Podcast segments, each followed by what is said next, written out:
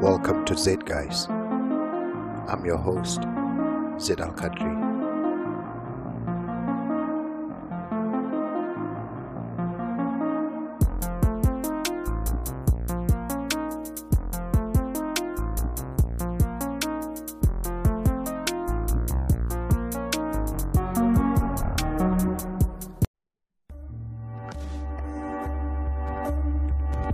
Pemenang Twitter ini telah ditulis dan diterbitkan di laman Twitter oleh Akil Azmi A-Q-I-L-A-Z-M-E pada 9 Oktober 2020. To love someone who, for whatever reason, cannot return your feelings is painful. But if you listen to the poets, Perhaps there's a kind of beauty to that love. It burns bright and it's never tainted by reality or by overuse. And there's beauty to that, I think. At least, that's what I cling to anyway. Scene ini dari filem Tolkien tahun 2019 sebenarnya merupakan satu contoh pemikiran berlandaskan falsafah eksistensialisme yang dipelopori oleh Kierkegaard pada abad ke-19. Ini ialah bebenang berkenaan falsafah cinta dan ketuhanan Kierkegaard dari buku Fear and Trembling. InsyaAllah. Kierkegaard menganggap fenomena jatuh cinta sebagai contoh yang paling mudah difahami oleh orang ramai untuk menerangkan tentang konsep kepercayaan atau faith. Apabila seseorang itu jatuh cinta, dia merasakan seolah-olah seluruh kehidupannya telah berubah berlandaskan cinta tersebut. Segala aspek kehidupannya akan dilihat hanya dari segi apa hubungan perkara ini dengan orang yang dicintai. Detik dia jatuh cinta itu berlaku secara tiba-tiba. Ia bukan satu pilihan yang dibuat olehnya. Ini merupakan konsep yang diperkenalkan oleh Kierkegaard sebagai a defining commitment ia merupakan komitmen kepada sesuatu objek. Dalam hal ini, orang yang dicintainya. Tapi ia boleh jadi apa-apa sekalipun pada tahap yang sangat signifikan sehingga ia memberi takrifan kepada diri kita. Seluruh identiti kita akan dibina hanya berdasarkan komitmen tersebut. Kierkegaard kemudian menceritakan kisah seorang pemuda yang jatuh cinta dengan seorang putri namun atas sebab-sebab tertentu tidak dapat merealisasikan hubungannya dengan putri tersebut. Maka dia pasrah. Ini yang dinamakan oleh Kierkegaard sebagai Night of Infinite Resignation. Pemuda itu sedar bahawa cintanya di dunia ini adalah mustahil. Maka dia mengubah komitmennya daripada putri tersebut kepada idea tentang putri tersebut. Maka cintanya berubah dari cinta kepada sesuatu yang konkret menjadi cinta kepada sesuatu yang abstrak. Cintanya berubah menjadi cinta yang bersifat abadi kerana sesuatu objek yang abstrak, iaitu ideanya tentang putri tersebut, tidak akan hilang. Cintanya kepada objek yang konkret, iaitu putri tersebut, mempunyai risiko kerana bila-bila sahaja objek itu boleh hilang dari alam ini. Namun, komitmen atau cinta kepada sesuatu yang abstrak semata-mata tidak dapat memberikannya makna sebagaimana cinta kepada sesuatu yang konkret boleh. Tetapi dia akan capai satu ketenangan dan kerelaan dengan cinta abstrak ini. Kerana seperti yang dikatakan dalam petikan di atas, cinta jenis ini tidak dijejaskan oleh apa-apa sekalipun. Kata Kierkegaard, apa-apa yang dilakukan oleh putri itu tidak lagi memberi kesan kepadanya kerana dia telah pasrah sepenuhnya atau infinitely resigned.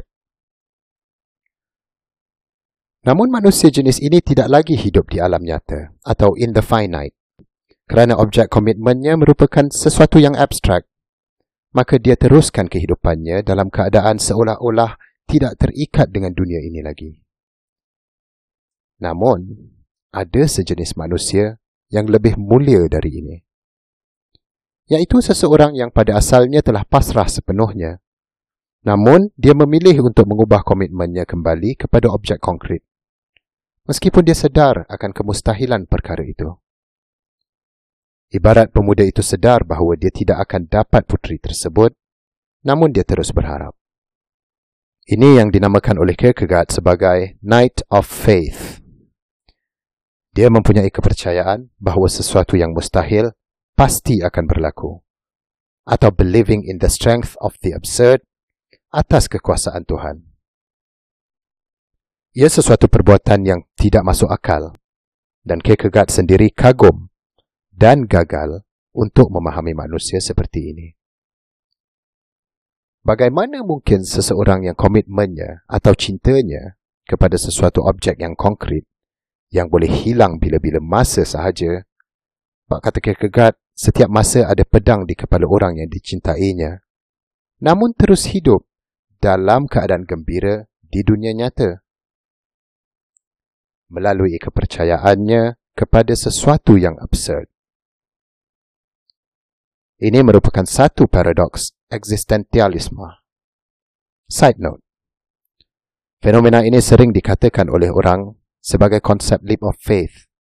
Tapi saya reluctant nak guna terma itu. Sebab Kierkegaard sendiri tak pernah guna. Okey, tolak tepi soal cinta. Sekarang saya nak cerita tentang real philosophy. Haha. Tujuan Kierkegaard tulis buku ini sebenarnya nak ceritakan tentang betapa tak masuk akalnya faith ini. Ia bukan benda yang senang untuk diperolehi. Penduduk Denmark abad ke-19 umumnya, semuanya merasakan seolah-olah mereka dah mempunyai faith. Bahkan mereka nak lebih daripada itu. They all go further. Jadi Kierkegaard menunjukkan sebenarnya faith ini sesuatu yang susah, terrible, monstrous, dan sebagainya. Selesai konteks. Bantahan saya kepada Kierkegaard. Dalam salah satu esei yang saya tulis untuk kelas saya, saya berhujah bahawa Kierkegaard tersilap dalam satu perkara, iaitu untuk mempunyai faith, seseorang itu perlu pasrah terlebih dahulu. Ringkasnya, ada dua sebab. Pertama, Buku ini ditulis menggunakan nama samaran Johannes de Silencio. Kierkegaard menggunakan konsep ironi dalam penulisannya dengan mengatakan bahawa penulis buku ini, de Silencio sendiri, tak faham sepenuhnya konsep faith dan mungkin tersilap. Dia seorang unreliable narrator. Kedua, saya percaya kepada konsep tawakal menurut Islam. Islam mengajar kita untuk melakukan usaha serta bertawakal. Bukan untuk pasrah semata-mata, kemudian bertawakal. Kata Imam Al-Ghazali dalam Ihya, Tawakal dalam Islam bukan satu eskapisma bagi orang yang tak mahu berusaha atau gagal usahanya. Tapi tawakal itu ialah tempat kembalinya segala usaha. Hal ini juga ditegaskan oleh Nabi Muhammad sallallahu alaihi wasallam dalam hadis baginda mengenai mengikat unta dan bertawakal. Maka, faith bagi saya bukanlah satu paradoks dan bukan satu perkara yang hampir mustahil. Kierkegaard mengatakan bahawa beliau tak pernah jumpa seorang pun Knight of Faith dan hanya satu sahaja contoh yang mampu dibawa oleh beliau, iaitu Nabi Ibrahim alaihissalam. Berbeza dengan tradisi Islam, di mana konsep tawakal begitu penting dalam kehidupan seharian, bukan hanya kepada defining commitment sahaja, dan merupakan tuntutan kepada setiap Muslim. Firman Allah, Maka sembahlah dia dan bertawakallah kepadanya. Surah Hud ayat 123 Begitu indahnya cara Islam menerangkan dan menekankan tawakal berbanding falsafah kierkegaard. Subhanallah. Moga Allah menjadikan kita semua dari kalangan hambanya yang bertawakal. Amin. Salam Jumaat. Wallahu a'lam. Betulkan jika saya tersalah.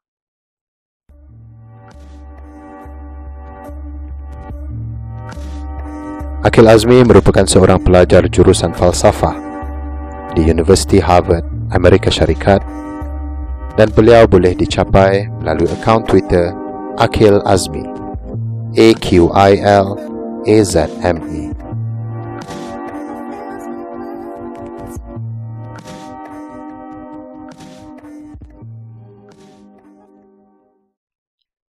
This episode was brought to you by True Start Coffee. True Start Coffee's barista grade instant coffee 100 grams is now available at Shopee. Go to cut.ly slash True Start Shopee. That's C-U-T-T dot L-Y slash T-R-U-E-S-T-A-R-T-S-H-O-P-E-E and get your first tin there. At True Start, we make super tasty, clean coffee that makes you feel great without compromising on ethics. Find out more about us on Instagram at T R U SEA. That's True Start Coffee SEA. Thank you.